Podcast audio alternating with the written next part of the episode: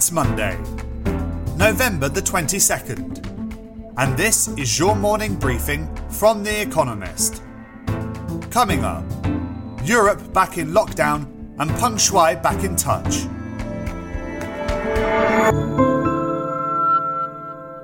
First, the world in brief.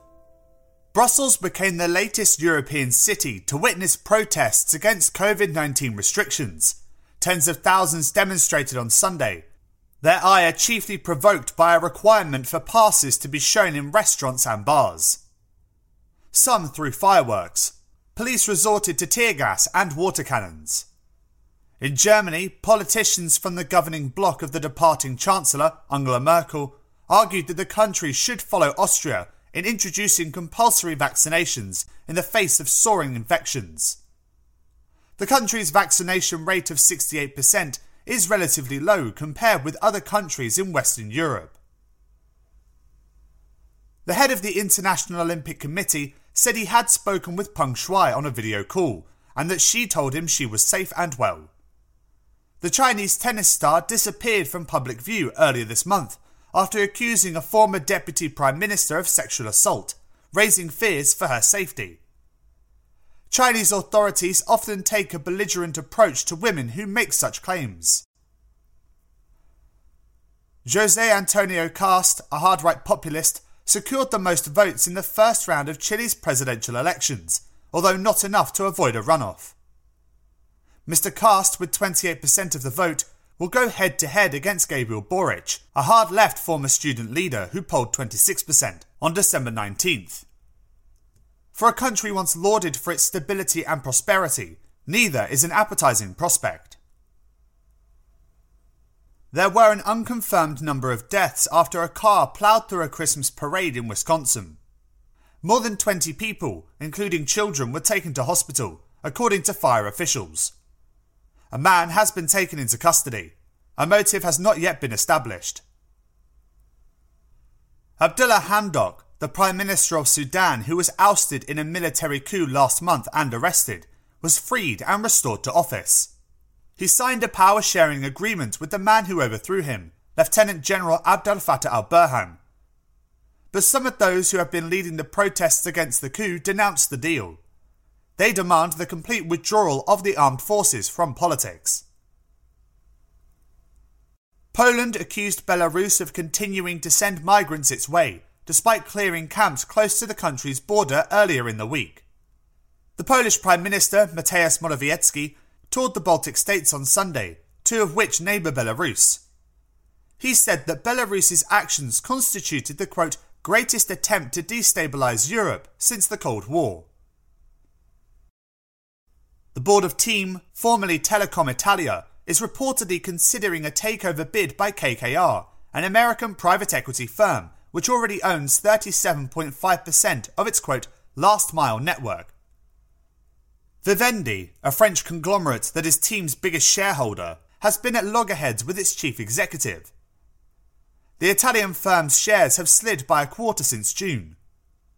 Third quarter revenue and profit fell year on year, S&P downgraded TIM's debt on Friday. And fact of the day 75%. The percentage by which Venezuela's economy has shrunk under President Nicolas Maduro. Support for the president in opinion polls hovers near 15%.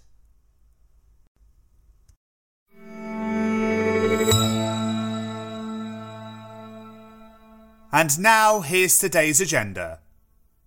Howdy, Namaste, Brass Tacks. Indo American Trade. Katherine Tai, the Biden administration's top trade representative, concludes a tour of Asia on Monday in Delhi.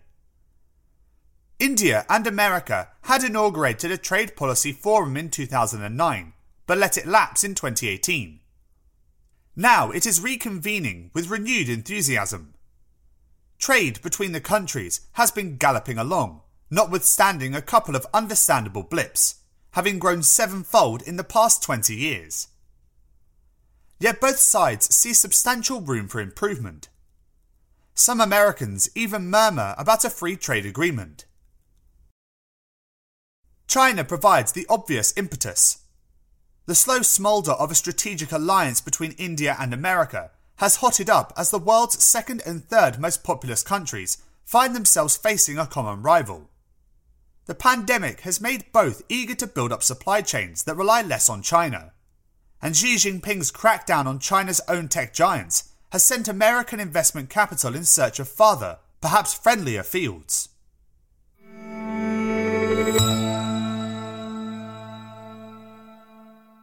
Sound of Silence Trump v Twitter. Sometimes things that do not happen are more telling than those that do. By today, America's Department of Justice should have filed its statement in the lawsuit of Donald Trump, the previous president, against Twitter. He wants to force the social network to reinstate his account, which had nearly 89 million followers before the firm shut it down after the riots on January 6 on Capitol Hill for inciting violence. But the case seems stuck, and experts argue that it is highly unlikely that the court will approve Mr. Trump's demand. America's speech protecting First Amendment only applies to government entities, not private companies. All this suggests that Mr. Trump will not get his online megaphones back, at least not before the midterm elections next year. Meta, nay Facebook, against which he has also filed a lawsuit, has already said that he will remain banned from its platforms for at least two years, meaning until January 2023.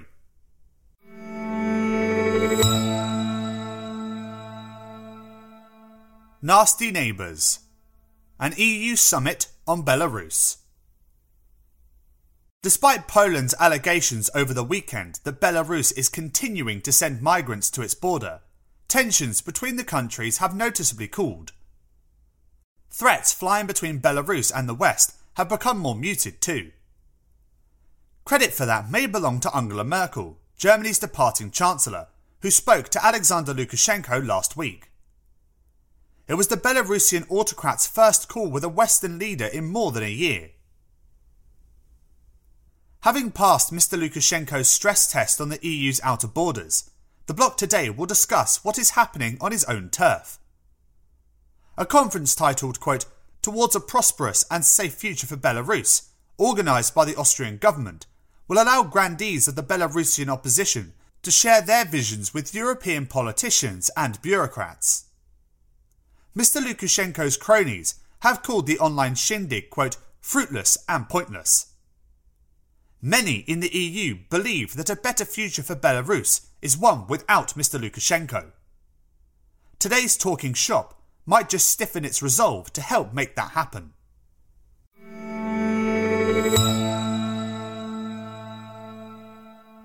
Turning on the boss. The trial of Benjamin Netanyahu. 18 months into the proceedings, Benjamin Netanyahu's trial for bribery and fraud will reach one of its dramatic peaks on Monday as the former Israeli Prime Minister comes face to face with the first of three close aides who have turned state witness. Nir Hefetz served both as a personal spokesman for the Prime Minister and as a communications chief for Mr. Netanyahu's Likud party in the 2015 general election. He is expected to testify on how he was ordered to relay instructions to the editors of one of Israel's largest news websites to ensure favourable coverage for the Prime Minister. In return, the website's owner, also a defendant, allegedly received preferential decisions on business regulation that helped his companies reap substantial profits. Mr. Netanyahu vehemently denies he received favourable coverage and insists all decisions on regulation were made according to professional advice. The case is expected to drag on for years.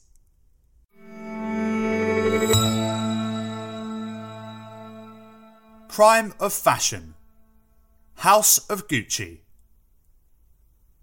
The luxury goods business can be murder, literally, in Ridley Scott's new tragicomedy about the Gucci family released this week.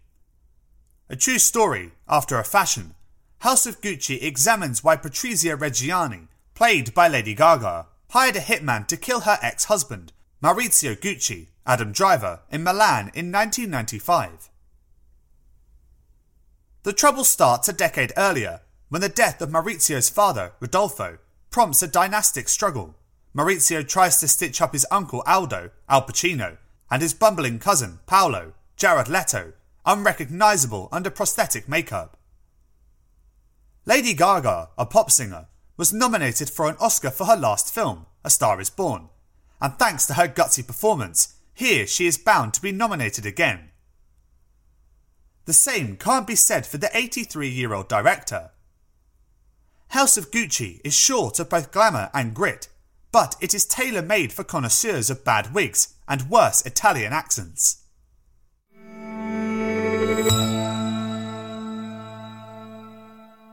Finally, here's the quote of the day from Aldous Huxley, who died on this day in 1963.